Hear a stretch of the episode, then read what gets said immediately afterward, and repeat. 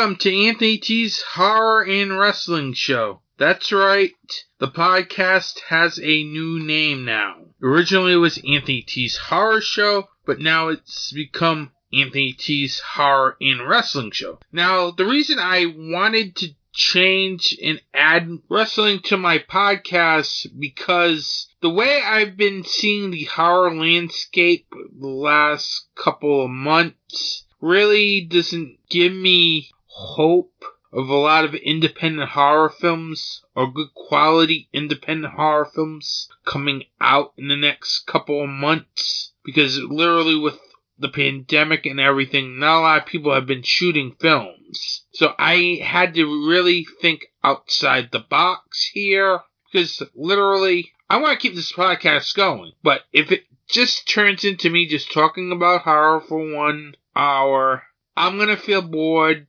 and it's just gonna feel just redundant. Because literally there hasn't been many films coming out so I wanted to change things up with the podcast because quite frankly there hasn't been many independent horror films this year that have grabbed my attention. And instead of just trying to struggle to come up with content every episode, I figured I'd add wrestling to the thing because I love it a lot.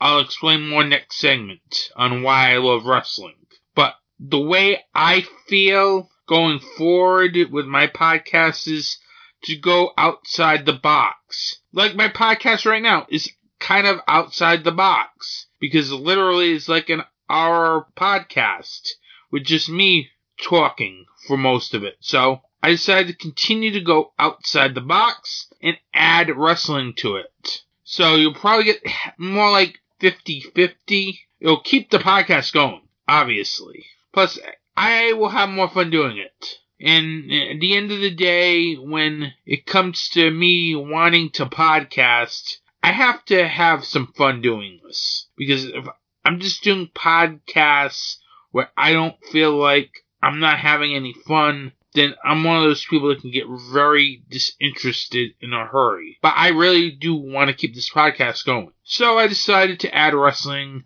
to my podcast. But this podcast will still have interviews from time to time with stars from indie horror films or horror guests. But with the wrestling thing, I can add more of a selection of guests to my podcast so maybe include indie wrestling promoters promoting the shows and anything else happening outside the world of independent wrestling. But I will always try to keep the interviews to independent related stuff, whether it's independent horror or independent wrestling. I'm always going to try to keep it to that unless something big comes along. It'll be the same format when it goes to interviews like the previous interviews on the show. Now, the news segment's going to change a little bit as I will still be covering horror news, what happens in the world of horror. Now I will also be covering wrestling news in the world of wrestling, meaning going over results from big pay-per-views, which I'll do shortly in the news, and other news in the world of wrestling.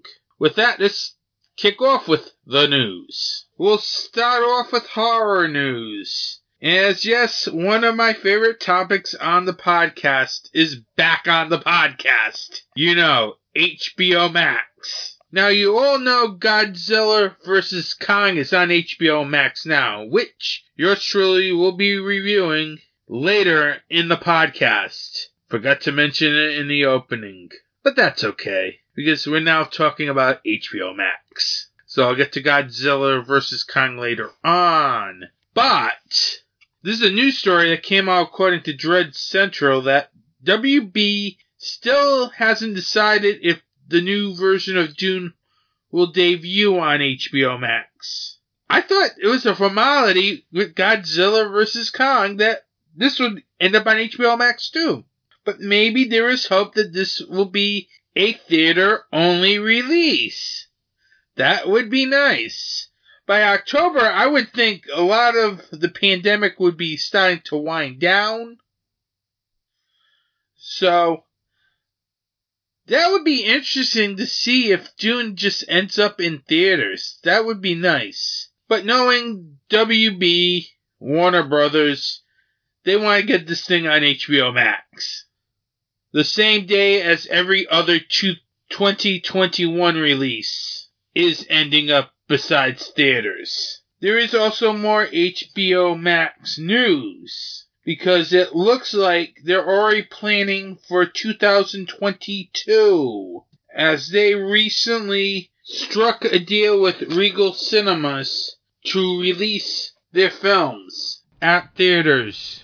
They will be releasing all the 2021 films the same day that they release on HBO Max. Then starting in 2022, Regal Cinema's parent company Cineworld will have a 45 day exclusive window to release Warner Brothers films at Regal Cinemas before it hits HBO Max, meaning the studio will release the film theatrically first, then 45 days later, they will be also releasing it on HBO Max in 2022. Now, this is like the same deal that Paramount did recently with their films, as they will be putting their films on their own streaming service, Paramount Plus. So, this thing will be starting very soon, actually. The first film to be landing on Paramount Plus direct from theaters is A Quiet Place Part 2. A Quiet Place Part 2 is slated to hit theaters in May. Then after 45 days, it will be on Paramount Plus, meaning there'll be like a 45 day window for theaters. Then it goes on to the streaming service. I don't know what to think about this, seriously, because I could just wait an extra 45 days and just see it with the streaming service. I think it should be a 90 day window, quite frankly. But then again, you don't want to hurt home media sales neither, so I don't know what's going on with the studios opting for a 45 day theatrical window before it hits streaming. First goes into theaters, then 45 days later ends up on their streaming service. What's next? Universal adopting that same model? Because I can see Universal now doing that.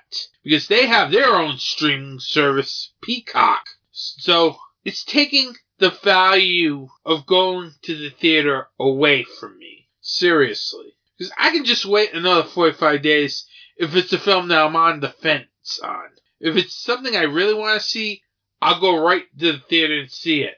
But this 45 day window, I don't know. I don't like it.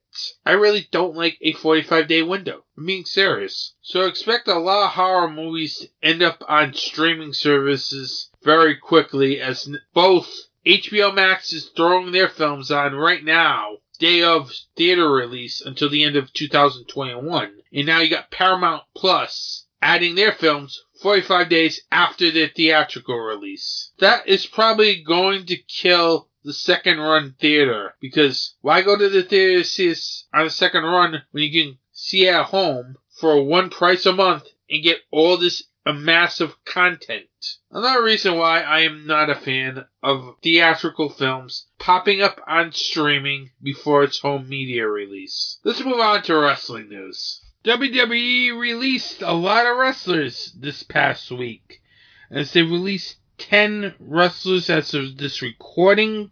The biggest names that were released were Samoa Joe, who I thought was very criminally unused, Peyton Royce, and Billy Kay. They were part of the Iconics before WWE broke them up for no apparent reason. Mickie James, who was a five time women's champion, and a one time Divas champion and has been with the company for over 13 years in her two runs with the company. Others that were released included Tucker, who used to be in a tag team called Heavy Machinery, Kalisto, that's a very talented high flyer, Bo Dallas, Wesley Blake, and Chelsea Green, and Mojo Rawley, were all let go by the company. I just don't get WWE. They had Samoa Joe, who was great in Ring of Honor, great in Impact Wrestling, was given nothing to do with WWE except be a commentator, which she did well at. And Billy Kay is just mind boggling because she was just on the WrestleMania card this past week. I don't get WWE. Seriously. But I'm going to save it for another time because it's a long rant that needs to be talked about here. So I'll just move on to WrestleMania 37 Night 1. Or as I dub it, WrestleRania. Don't blame me. Michael Cole said that during the rain delay. But I'll go over results real quick and give you my thoughts on night one before I go into night two. Well, night one was the best of the two night show. Night one started off with Bobby Lashley defeating Drew McIntyre in a very good match. In the tag team turmoil match, Tamina and Natalya defeated the Riot Squad, Carmella and Billy Kay, Lana and Naomi, and Dana Brooks and Mandy Rose to become the number one contenders to the women's tag team titles, which happened on night two. AJ Styles and Omos became Raw Tag Team Champions as they defeated Kofi Kingston and Xavier Woods, the New Day. Cesaro beat Seth Rollins in a very good match that people should check out, as that was one of the three matches that really stood out on night one. The Steel Cage match, Braun Strowman defeated Shane McMahon, Bad Bunny and Damian Priest defeated The Miz and John Morrison, and night one ended with Bianca Belair beating Sasha Banks to become the SmackDown Women's Champion. Night one was a great show. It had three really good matches. Bobby Lashley versus Drew McIntyre. That was a great opening match. Cesaro versus Seth Rollins lived up to what I thought it was going to be. A very good match. And the main event, Bianca Belair versus Sasha Banks, was also a very good match, and it was a main event worthy match. It's definitely a match people should check out, as it's probably the best women's match that I've seen in WWE. Overall, Night one was a very good show. People should check out as it had really one bad match and was the tag team turmoil match. But everything else on that card was good. It was the better of the two nights, as you'll see on night two. As night two of WrestleMania 37 started off very badly. It was bad. It opened with Randy Orton defeating The Fiend, Bray Wyatt. Now, this was a horribly booked match. And the fact that the storyline doesn't make sense with Randy Orton winning, that made no sense.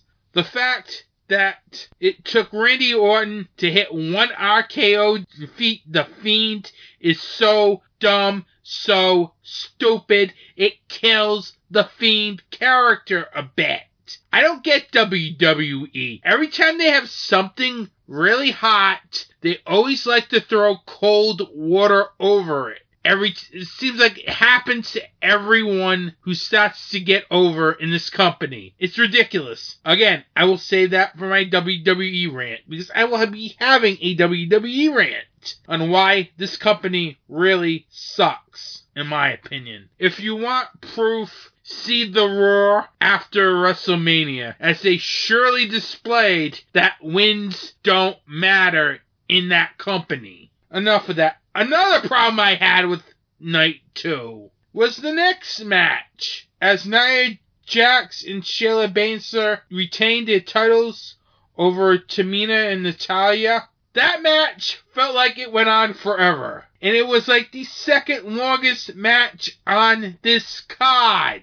Clearly, they probably went over the allotted time they had for the match. It's like, why is that getting more time than the next match? Kevin Owens versus Sami Zayn.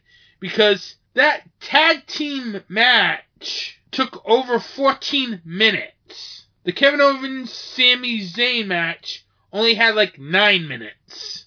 I can ha- understand having that long of a match if there's a clear storyline going on here. There was literally hardly any storyline going into the women's tag team match. But they get more time over the Raw Women's Championship match. Granted, that was only like a two, three week build, but that is kind of more important than the women tag team titles because WWE doesn't make the women's tag division a priority in that company. Clearly, because a lot of these teams are just thrown together. They had a great tag team in the Iconics, and they broke them up. Now you just have all these random teams. That's a problem with WWE's women's tag team division, but I'm gonna move on. Next match was Kevin Owens beating Sami Zayn. It was a very good match for the nine minutes it had. Plus, you got Kevin Owens hitting the stunner on Logan Paul. The WWE United States Championship changed hands as Sheamus defeated Riddle in surprisingly a very good match. I enjoyed that one a lot. The WWE Intercontinental Championship changed hands as Apollo Crews defeated Big E with the help of Daba Kato, who interfered in the match, as the match was no disqualifications. Then the WWE Raw Women's Championship changed hands as Rhea Ripley defeated Asuka in a good match. Then the main event was just awesome. Roman Reigns defeated Edge and Daniel Bryan, pinning them both. That was a WrestleMania worthy match, as I think all three wrestlers really delivered in the match. And it's hard to say that Roman Reigns turned in a very good performance in that match, as I am one of those Roman Reigns haters, but I have to give him credit when he does something good. And he was very good in that match, alongside Edge and Daniel Bryan, who are always usually money in the ring. It was a great way to end the two night WrestleMania event. Would I like to see that again next year? Yes, I would, actually, because I don't like 10 million matches on one card. Overall, night two was a good show, but the first two matches really hurt my enjoyment of this card, as I really did not want to see The Fiend being treated like that. One RKO and he's done when this guy's supposed to kick out of almost everything. In the women's tag match, going way too long. Besides those two matches, everything else was a solid card. Overall, I prefer night one over night two, as there was a lot of good wrestling that weekend. Also, some other notes from WrestleMania weekend.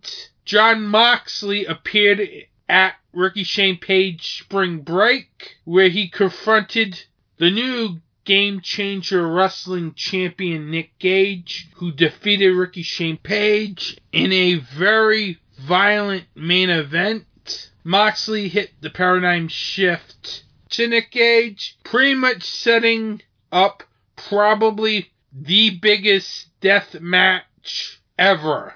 Nick Gage versus Jon Moxley. You know that's probably going to be the biggest death match ever because Nick Gage is a death match legend. Jon Moxley used to wrestle death matches in CZW and is one of the biggest names in wrestling at the moment. This is just a major shock. I never thought Jon Moxley would be in Game Changer Wrestling, as I thought his blood sport matches were going to be the only thing he does for Game Changer Wrestling, but it looks like we're going to get the King Nick Gage versus Jon Moxley in some sort of death match. And yes, this will probably bring eyeballs to Game Changer Wrestling, which is the number one independent wrestling promotion in the United States. Also, Another major piece of news from Game Changer Wrestling during WrestleMania weekend. They introduced the Ultra Violent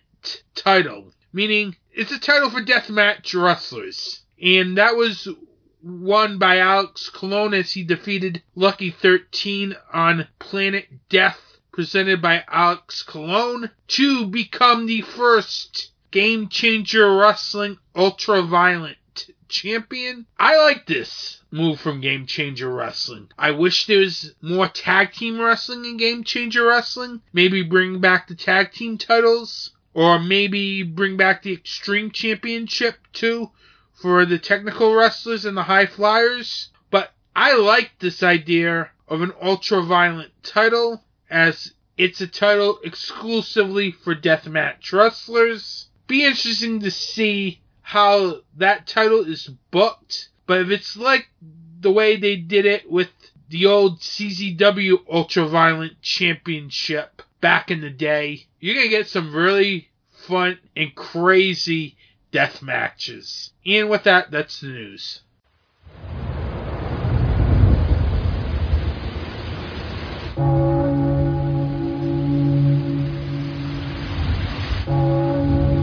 Welcome to Dark Discussions, your place for the discussion of horror film, fiction, and all that's fantastic. A weekly podcast where the discussion is about the most recent horror and genre films. Intelligent talk on a genre that deserves intelligence. A conversation between co-hosts discussing not only the film, but also the connotation that the directors and screenwriters are trying to articulate. When you want more than a review, listen to Dark Discussions. And speaking of perception, there's just one more scene I want to talk about, which is after Caleb discovers that Kyoko's a robot. Kyoko kind of peels off her skin, showing him what's underneath. Now, wait a minute. I know where you're going with this, but tell me you weren't already thinking this 15 minutes earlier in the film. Exactly what he's thinking at that moment. Which is he's a robot too. Oh, I considered the possibility. Right, and that's what I like, is the fact that the writers were smart enough to know that this is what the audience would be thinking. We've all seen Blade Runner. Right, exactly. www.darkdiscussions.com, wherever podcasts are found.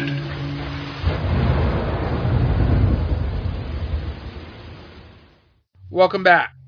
Last segment I talked about the change to the podcast. Now I want to go into why I'm a wrestling fan. It all started back like in the late 90s during the Attitude Era where you had Stone Cold Steve Austin, The Rock, Mick Foley, and I really loved the storytelling in the matches. It had an intense feel to them, and that's why I really started to like wrestling. Then after WWE, I discovered ECW towards the end of that promotion's run, and I was enthralled by the insanity of counter programming as ECW was a totally different promotion from WWE. You actually got serious wrestling, you got insane hardcore matches, you also had some intense angles that really grabbed my interest. Then when ECW alongside WCW went out of business at around the same time, it was just WWE and it really felt after a while that I was going to lose interest in wrestling because I was just bored watching Raw every week. It's just when there's no competition, why do you have to be creative? I thought the creativity was going. What restored me as a wrestling fan, and the reason why I'm a wrestling fan to this day, is I discovered Ring of Honor after hearing about a match where the crowd threw chairs into the ring. I believe it was BJ Whitmer and Dan Maff versus CM Punk and Ace Steel after reading about that online, I decided to pick up that DVD and I was just amazed at the intensity of that match. Plus the fans as well. as literally they were throwing chairs during the middle of the match into the ring, which ended up in a chaotic finale where the wrestlers were wrestling in a sea of chairs inside the ring, which was the re- main reason why I wanted to get that DVD just to see that match. But what I also discovered with Ring of Honor is they also focus on pure in ring action. And I'm a guy that likes to see fast paced action. I like to see high flying. I like to see technical submission style wrestling. And I was also introduced to this new style called strong style. And that led me to really start to appreciate independent wrestling. As Ring of Honor in 2003 2004 was an independent wrestling promotion. It isn't today because it's owned by Sinclair Broadcasting Company, but those matches really got me back into wrestling. Then I discovered Total Nonstop Action, which did the same thing until the promotion felt like a wrestling convention where every ex WWE star went there. And I gave up on Total Nonstop Action, which is also known as Impact Wrestling, as I've always been for like the last eight, nine years on again, off again with Impact Wrestling, whether it's known as Total Nonstop Action or Impact Wrestling. It feels like I keep coming back to this promotion, especially now when they're working with All Elite Wrestling, and I am a huge All Elite Wrestling fan. I really go on my way to buy all the pay per views. I sit through most of their YouTube shows, Dark or Dark Elevation. So that's why I keep going back to Impact Wrestling for some reason. Just always never seems to want to leave my wrestling viewing landscape because literally it's just the promotion that keeps on drawing you back. I've never seen a wrestling promotion that would make me want to shut off the TV and never come back to wanting to see that wrestling promotion. It just happens with Impact Wrestling. And you got all the independent wrestling out there, which is going to be probably most of the main focus on the podcast because I still want to keep the whole independent thing going, whether it's independent horror or in this case independent wrestling, because it was those promotions that drew me to independent wrestling. And there's a couple of really good promotions that I regularly check out. The first promotion is Game Changer Wrestling. Now, this is the promotion that is just keeps on putting out great show after great show. I just picked up their last show, Take Care, and the Collective, which is their yearly wrestling festival that takes place during WrestleMania weekend, which is very good. I like the booking. Plus, the matches is just incredibly insane. There's death matches, there's technical matches. They have very good wrestlers over there, like Mance Warner, Ricky Shane Page, Joey Janela, Chris Dickinson, and their heavyweight champion Nick Gage that keep me purchasing Game Changer Wrestling events because that is literally the equivalent of Combat Zone Wrestling when it it first started out. Today, Combat Zone Wrestling just plain out sucks. I can't get through a whole show. I don't know why. It's just the booking there is horrible. I can't take any more Combat Zone Wrestling's booking. So I don't watch that anymore. I used to s- subscribe to their streaming service. Don't do that anymore neither. Because they can't put out a good product. And an independent wrestling promotion has to constantly put out a good product in order to succeed. If they're not putting out a good product, they're probably going to be left behind. Another promotion that I've been watching uh, that I really love a lot is Beyond Wrestling. Now, this is a promotion that I started watching in 2013 when they used to run Fete Music in Providence, Rhode Island. I really loved the first show that Beyond Wrestling ran at that building. It had Kevin Steen, which I loved at the time. It also introduced me to a lot of wrestlers, including Biff Busick, who is now known as Oney Lorcan on NXT, Johnny Gargano, Masada. It really made me appreciate the independent style of wrestling. And I still watch Beyond Wrestling to this day. Beyond Wrestling is always going to be a wrestling promotion that stays with me because, first of all, it's a New England promotion and is pretty much the top New England promotion. Plus, I love the fact that the matches are entertaining and the crowds are usually alive and electric. That's why I constantly continue to enjoy Beyond Wrestling. And my favorite promotion, yes, is a national wrestling promotion, All Elite Wrestling. What can I say? I'm an AEW mark. I'll admit it right now. I love All Elite Wrestling. What attracted me to All Elite Wrestling was the fact that really I loved the Ring of Honor version of the Bullet Club.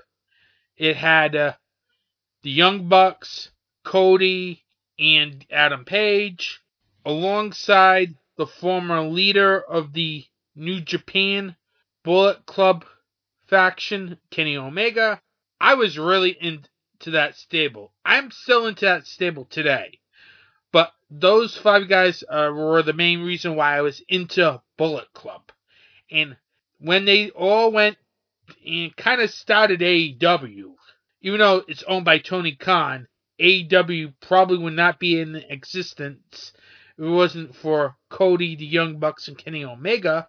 Those wrestlers are great wrestlers.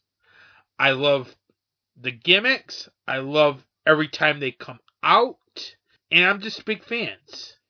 And All Elite Wrestling has done a very good job in the last year and a half of existence. Because their booking is very good.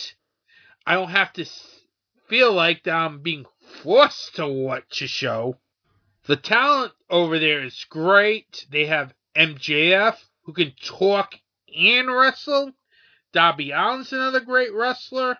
Plus, it has some great young talent too, like the acclaimed Bear Country, Jungle Boy, Orange Cassidy. They have a great lineup, but also they have a great tag team division.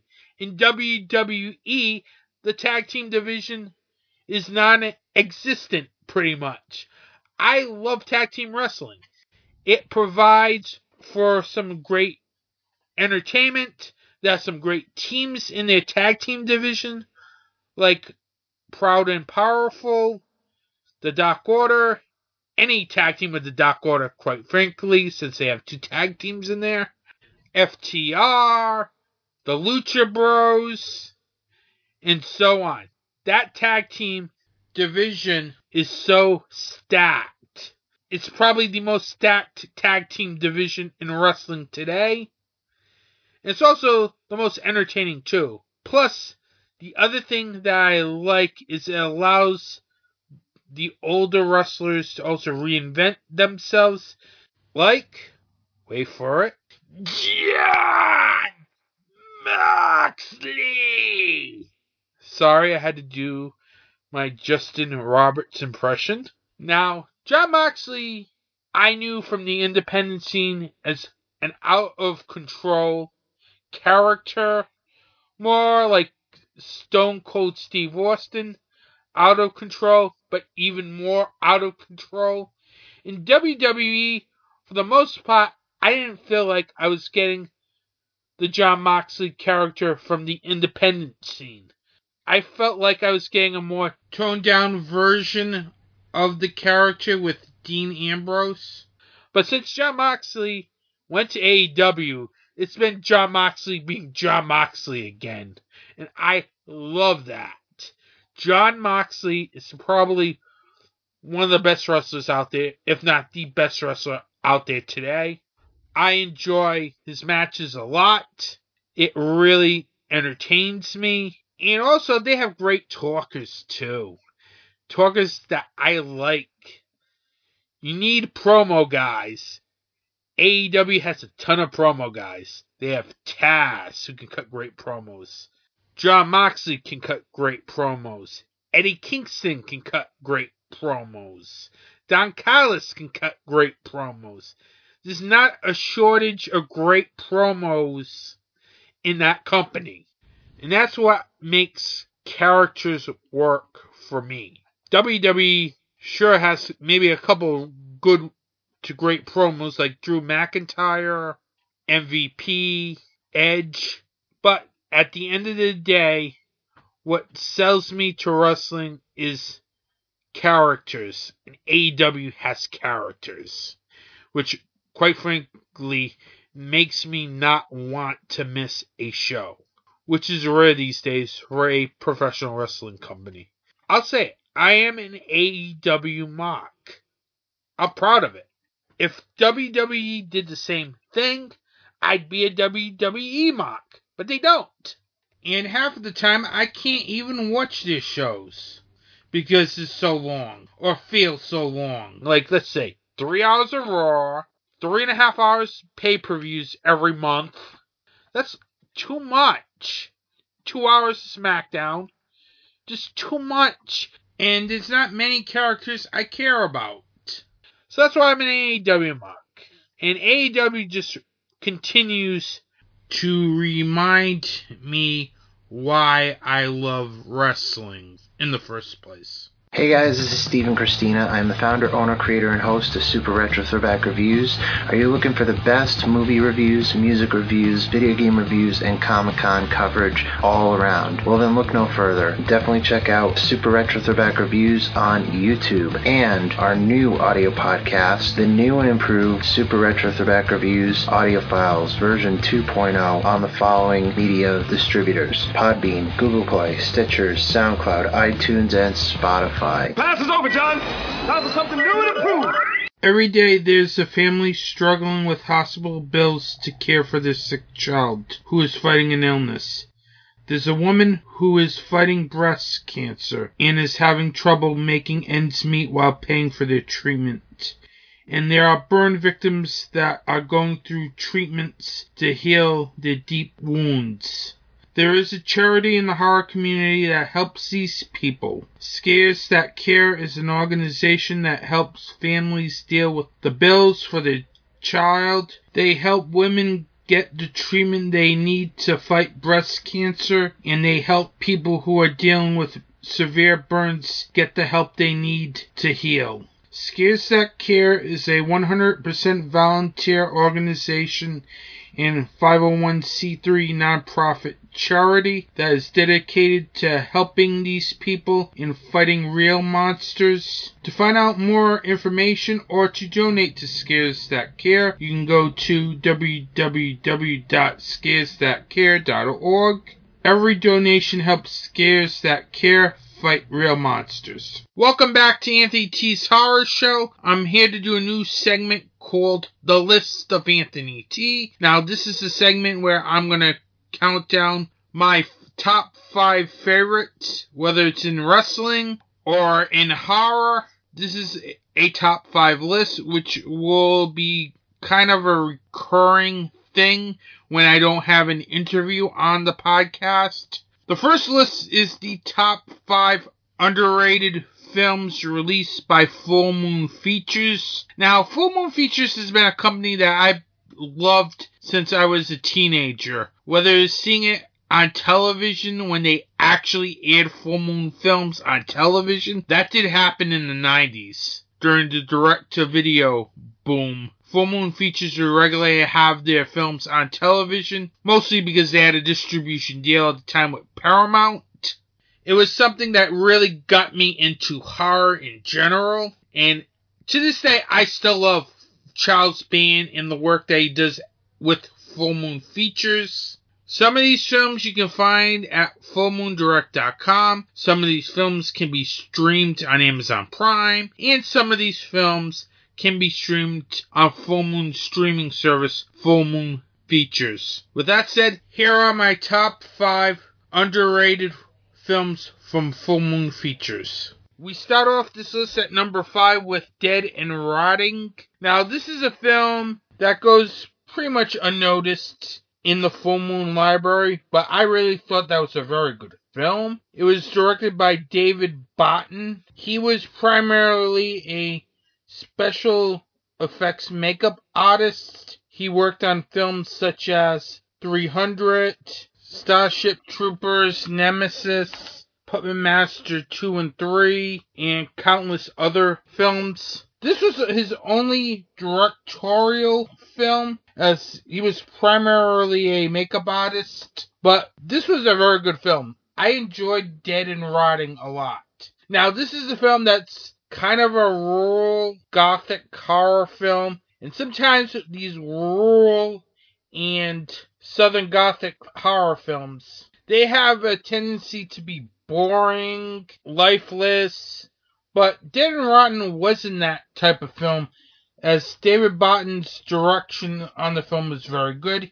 He does a great job with the way he directs his cast and the action in the film, as it was something that kept my interest throughout. He also gets a very good performance out of Debbie Rochon, as this film is probably her best villainous performance of her career. As she really plays the villain in this film very good. The screenplay written by him and Douglas Snaffert, if I'm pronouncing his name last name right. If I'm not, I apologize.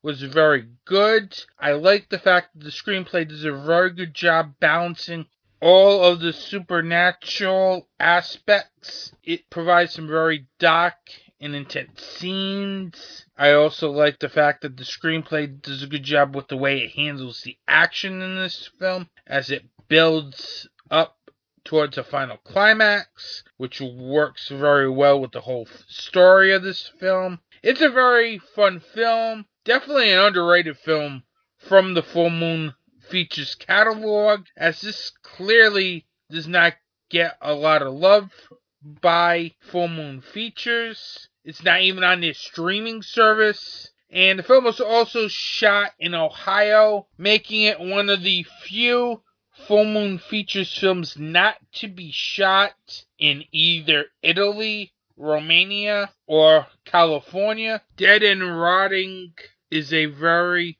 excellent low budget horror film that people should check out as it has very good performances and the fact that it really has good action. You can only find this film, to my knowledge, on Amazon Prime because I cannot find this film anywhere else. It's not on FullMoonDirect.com, so it's kind of hard to find this film, but I know Amazon Prime has this film for streaming. I don't know if there's a DVD out there of this film, so definitely try to check this film out if you're into very good low budget, micro budget horror. As Dead and Rotting is a creepy, gothic, supernatural film that frightens you. Number four, Witch House 3 Demon Fire. Yes, is another collaboration with Full Moon and Tempe Entertainment, and yes, it's another film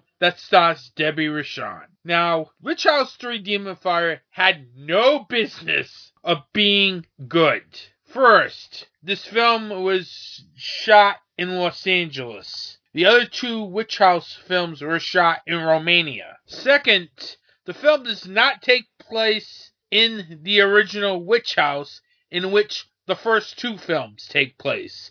Instead, it takes place at what looks like to be a beach house. And third, the original idea for Witch House 3 was to repackage a film and just call it Witch House 3. Meaning, the producer would buy a film, work on maybe adding more effects or better look to the film, and just title it Witch House 3, which is terms for lazy filmmaking. But thankfully, Charles Band did not go down this route because, quite frankly, if he went down that route, it's probably going to be a bad film. Literally. Because it would make no sense with the first two Witch House films, and it would not have Lilith in the film, meaning it would have made no sense with the first two films whatsoever. With having Lilith in the film, at least there's some connection from the first two Witch House films. But thankfully, Charles Band did not go down that route. And instead, we get a very underrated full moon film out of this, which it had no business of being in the first place. But it really helped that it had J.R. Bookwalter directing this film because literally he's done a lot of good films. Ozone, Witch House 2, Polymorph, and more. So when the final product for Witch House 3 came out, I was surprised it was very good given the fact that I knew about the history of the film through the DVD insert that was in the Witch House 3 DVD when it was released by Retro Media all these years ago. So, literally, it's a very good film. One of the things J.R. Bookwalter does very well is to make sure that his direction is good and keep the action moving. This film moves by for a 72 minute film. He does a great job making sure that he gets very good performances from his cast. And this cast is very good in this film. As this film stars Debbie Rochon, Tanya Dempsey, and Tina Krause. All of them were the direct to video scream queens from the late 90s, early 2000s. And each of these actresses was very good in this film. It also helps that this film also features Brinke Stevens as Lilith. She does a very good job with the character as this character is very creepy and very gothic, maybe even more frightening than the first two Witch House films in terms of look. The film also has a very good screenplay by Bookwalter and Matthew Jason Walsh as they do a great job making sure that the characters have depth, which made the characters very interesting.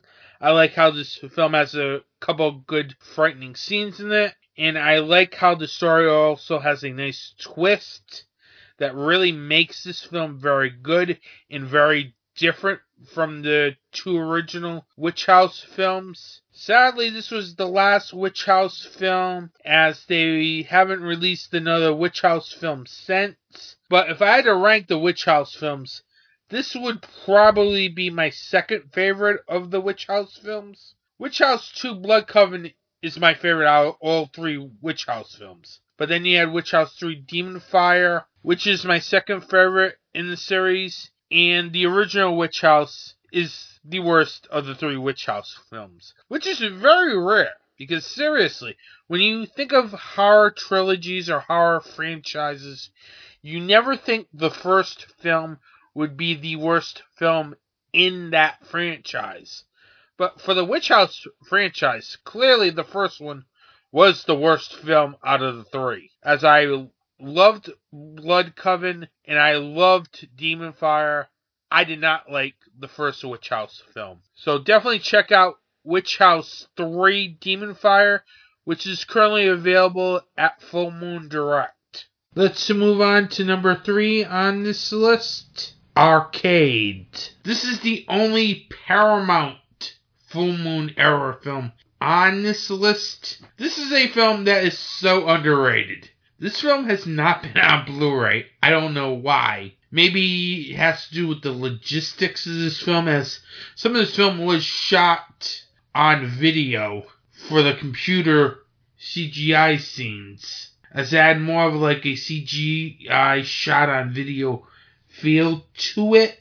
But this is a very underrated full moon feature film. First of all, Arcade has a long list of notable people, whether it's from the horror world or mainstream. The film is directed by cult filmmaker Albert Pyun, who's most known for the Nemesis films and Dollman. The film starts Megan Ward from Trancers 2 and 3 and Crash and Burn, a couple of Full Moon classics.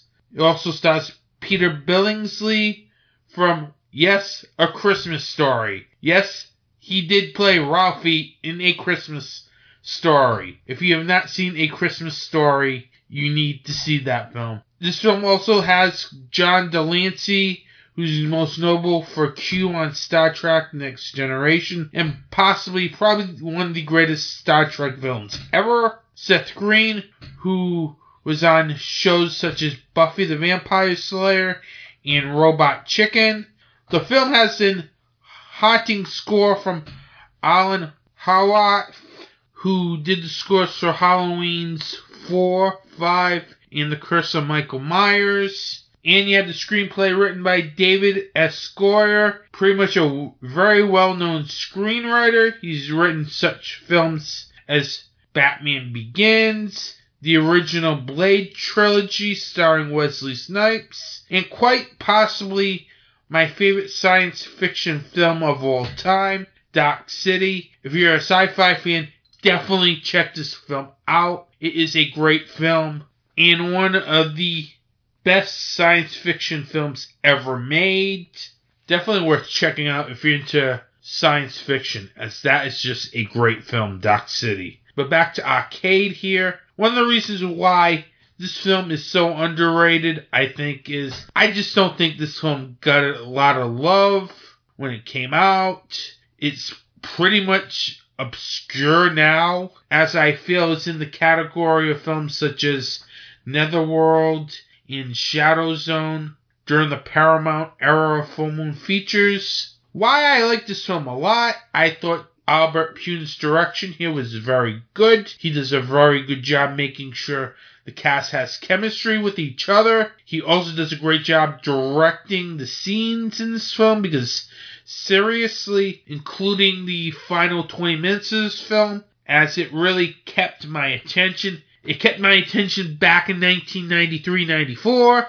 It still does today. Plus, this film has a very good screenplay from David Goyer. I like how the fact that he makes his lead character sort of troubled, dealing with her past, while also having to deal with a game that's obsessed with her. The film was really ahead of its time, seriously. Because if this film was made 10 years later, I think this would look better today. It looked great when it first came out, but when you look at it today, you can tell this film does not age well with the look of the film and the computer effects. But still, I still enjoy this film. It's really one of my favorite Full Moon Features films. I'm surprised that this film does not get a lot of love from Full Moon fanatics. Definitely check this film out on Full Moon streaming because it's really a good film. Plus, you get to see a lot of talented actors in this film. Number two and number one were very tough to choose because I really think both of those films are very underrated and quite frankly the top two most underrated films in the Full Moon Features library. It was tough, but my number two most underrated Full Moon Features film is Trophy Heads. Trophy Heads is a film that I really consider to be one of Charles Band's best films, period. Along the lines of such films as Blood Dolls and Trancers and Trancers 2. Trophy Heads is pretty much a very different type of film for Charles Band, as he's usually more known for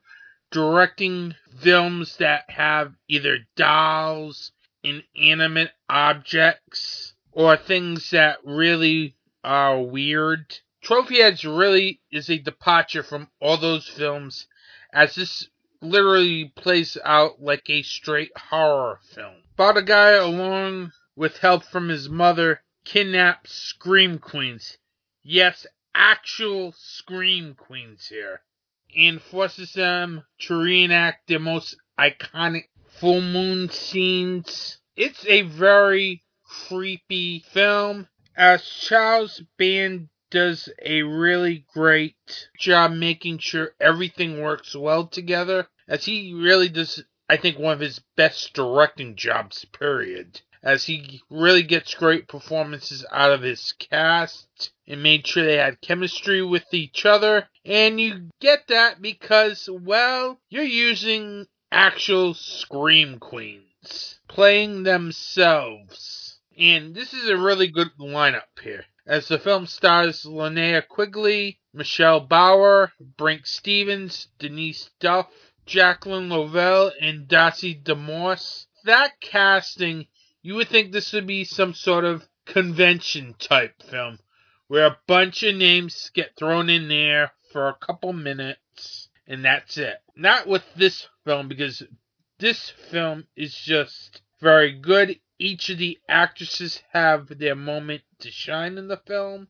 I also liked the fact that this film really does a very good job making sure it has a good story, as I thought the screenplay for this film was very good, as it really makes you forget all these actresses are in this film, because films like Trophy Heads, where you're just seeing the film because, well, this certain actress is in there, that certain actress is also in there, might as well see the film. Trophy Heads from the get go looked like it was going to be something special, in my view, because personally, this film did not feel like a convention film.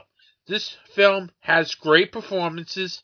I thought Linnea Quigley, Brinke Stevens, Denise Duff, Michelle Bauer, Jacqueline Lovell were great in their roles. I also like the fact that Adam Noble Roberts and Marie Olsen were also very good in this film as this is a film where the acting really helped this film.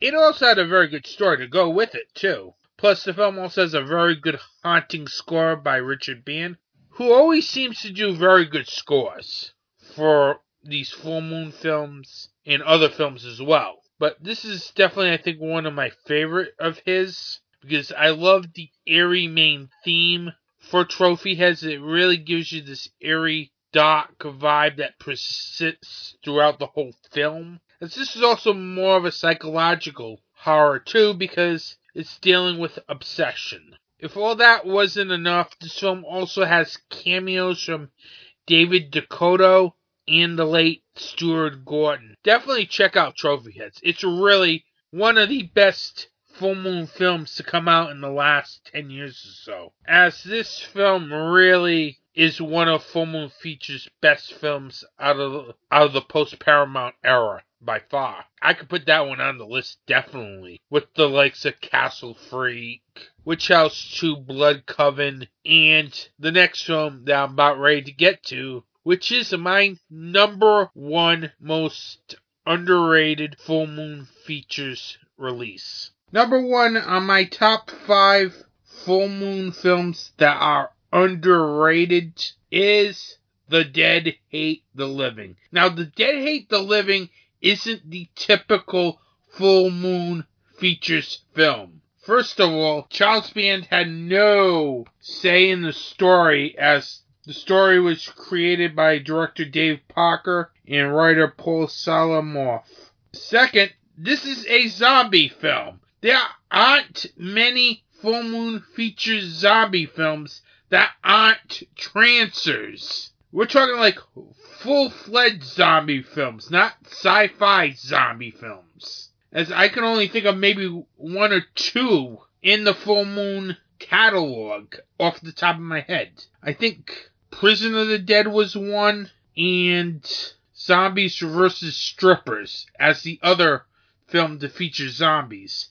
So zombies have not been a major focus over at Full Moon Features. I don't count Trancers because, well, it's just sci-fi. It's not the typical zombies that we are accustomed to seeing. More along the lines of Dawn of the Dead type zombies. Now, this film is very different, as I think it's one of the most unique films in Full Moon's catalog of films. And the reason for it is the fact that this film is a cross between a homage to Italian horror films, as you get references of Italian horror in this film, and an indie cult film called Living in Oblivion, where the film is about indie filmmaking that goes wrong.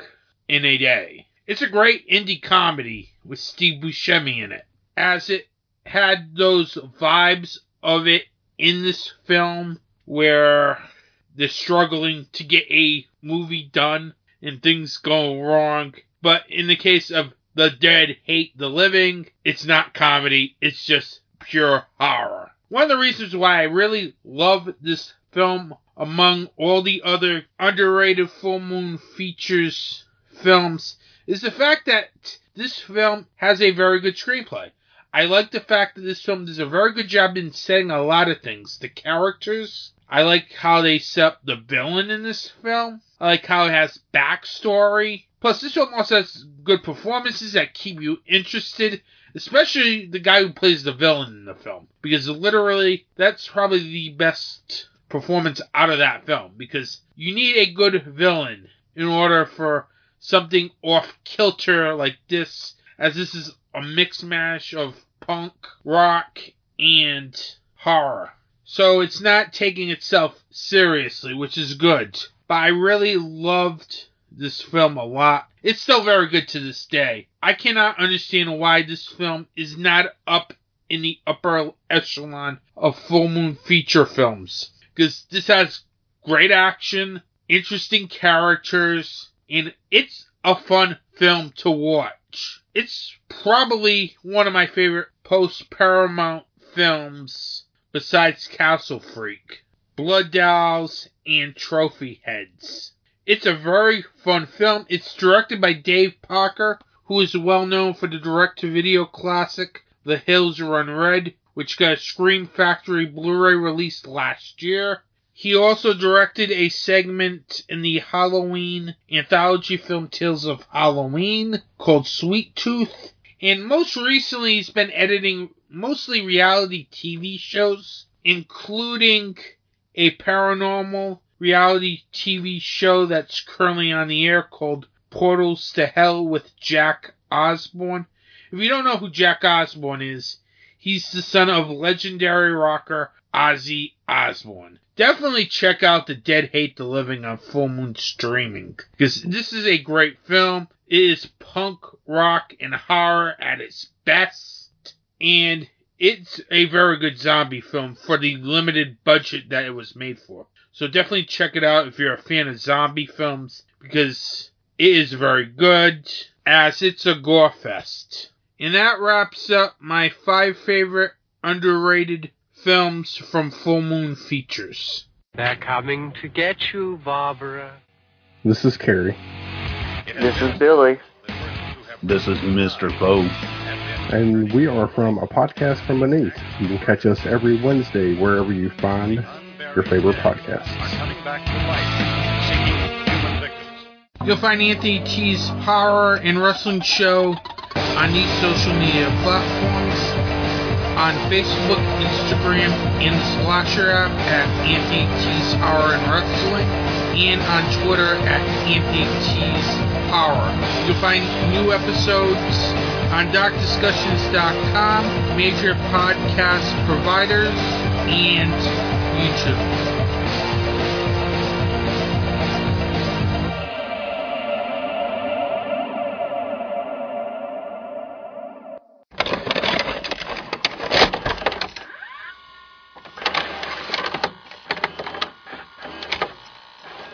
What's Anthony T watching? Well, yours truly has decided to watch Godzilla vs. Kong since I got HBO Max for free with a cable subscription. That's right, even though I did not like Godzilla King of the Monsters, yours truly has decided since I don't have to pay a dime, I will give Godzilla another chance. And the team at WB another chance to make a Godzilla film that is good. With their latest Godzilla entry, Godzilla vs. Kong. Now, before I go into this review, I just want to let everyone know that I'm going to probably be talking about spoilers. So I'm putting up a spoiler alert here. If you haven't seen Godzilla vs. Kong, then I want to say thank you for listening to this edition of Anthony T's Horror and Wrestling Show because I really need to talk about Godzilla vs. Kong, and I'm going to talk about spoilers here. So, with that said, Godzilla vs. Kong felt like Godzilla vs. Kong versus Mysterious Entity. Why the hell do I have to sit there and continue to watch these Godzilla films when you're always going to have a third party involved? Godzilla vs. Kong should have been simple. Godzilla versus Kong, maybe have a few human characters. That's about it. That's how you make a good Godzilla movie. Instead, we got Godzilla versus Kong versus Evil Corporation. What the hell? In Godzilla, King of the Monsters, you had eco-terrorists that were wrecking the film. In Godzilla vs. Kong, you have an evil corporation trying to use technology. It's like, what is it with these Godzilla films? In Godzilla, King of the Monsters, we were preaching about the ecosystem and the environment. In this film, we're preaching the dangers of a huge corporation and technology itself. I really don't get why Warner Brothers doesn't decide to make a monster film. Godzilla vs. Kong. It's easy to do. You have Godzilla fight Kong. And you have a few human characters. That's all you need. Movie would be good. I'd enjoy it. I don't need to have to worry about subplots that get in the way of what the film is supposed to be about. And it, they just continue to do this with the Godzilla franchise. We need to preach about something in a Godzilla film. What is this? I want to see a old school fight between monsters, not monsters fighting monsters fighting a third party. Because that's what this screenplay felt like. Like Godzilla King of the Monsters, the screenplay had a full of one dimensional characters. They don't give you any time to even care about these characters. It's like, here's the characters in the film, let's just get to the action. That's what it really felt like. I don't get who is allowing these screenplays to be produced at Warner Brothers. Because seriously, they have not done any good Godzilla films since maybe the first one. At least the first one had a more serious tone and characters that are developed. The last two Godzilla films felt like we need to add more elements to it. We can't just have Godzilla fighting monsters. We need to have a third entity involved. It's like the same formula that was used in Godzilla King of the Monsters was basically used here. I do not want to see that. I just want to see Godzilla versus Kong, not 10 million other monsters as well. I really don't get what is going on with Warner Brothers. Seriously. Also, I don't like the fact that the characters one dimensional. I mentioned it earlier. And I really think the screenwriters really don't care about characters. They just want to rush to the fight scenes. You cannot have a story if you're going to have a story comprised of fight scenes. That's all this film felt like. Even though they were good, like King of the Monsters, that's not going to win much points with me. I'm sorry. I like to see a well rounded film. And like fellow horror director Michael Dougherty, horror director Adam Wingard does not do a good job with directing this film. And I think most of it had to do with the stupid screenplay. Seriously, it doesn't allow its characters to be more than just one dimensional. When you have one dimensional characters like this film has, you're not interested in the characters. He does the fight scenes well, but you can't have a film with just fight scenes. If you have a film with just fight scenes, there is no story or no cohesive story. And speaking of the story, I don't like the fact that we had two subplots throughout the whole film. You had the Godzilla side subplot with Millie Bobby Brown's character from Godzilla King of the Monsters trying to prove that Godzilla isn't bad. That this corporation is somehow causing Godzilla to act this way. If I wanted to see that, why just make a solo Godzilla film? Seriously. I did not want to see that as part of Godzilla vs. King Kong, as that whole subplot felt like a solo Godzilla film. That would have probably been better. But no, we need to have a Kong subplot. The one with Alexander Skarsgård and Rebecca Hall's characters in the film, who were, felt like they were just abruptly put in to the story. You got no real reason why these characters come from as they like abruptly come into the story. It's like you get maybe a few background tidbits. That's about it. But it just, I did not care for those characters. Like on the Godzilla side, I didn't care about any of those characters. It's like they don't care about making basic good characters in these Godzilla films. And this is the second Godzilla film where the characters feel like they're just part of the background. It's like, that's what it felt like. Literally. All the human characters in the film felt like they're like a subplot in background to the main attraction, Godzilla vs. Kong. Quite frankly, this film did not need a third entity or a villain in this film. A straight up Godzilla vs. Kong film would have been fun. It would have been interesting, and maybe you had more time to develop human characters. But instead, we have to have a Godzilla versus Kong versus a main villain. Why? Look at Freddy versus Jason. You got you didn't get no third party villain jumping in the fray as you got Freddy versus Jason versus the human characters. I could understand that three way because it's a horror slasher film. And they did not try to inject an evil corporation into the film. Instead, it was a very basic film. Two slashers going at it while the humans trying to survive. Why couldn't Godzilla vs. Kong do that?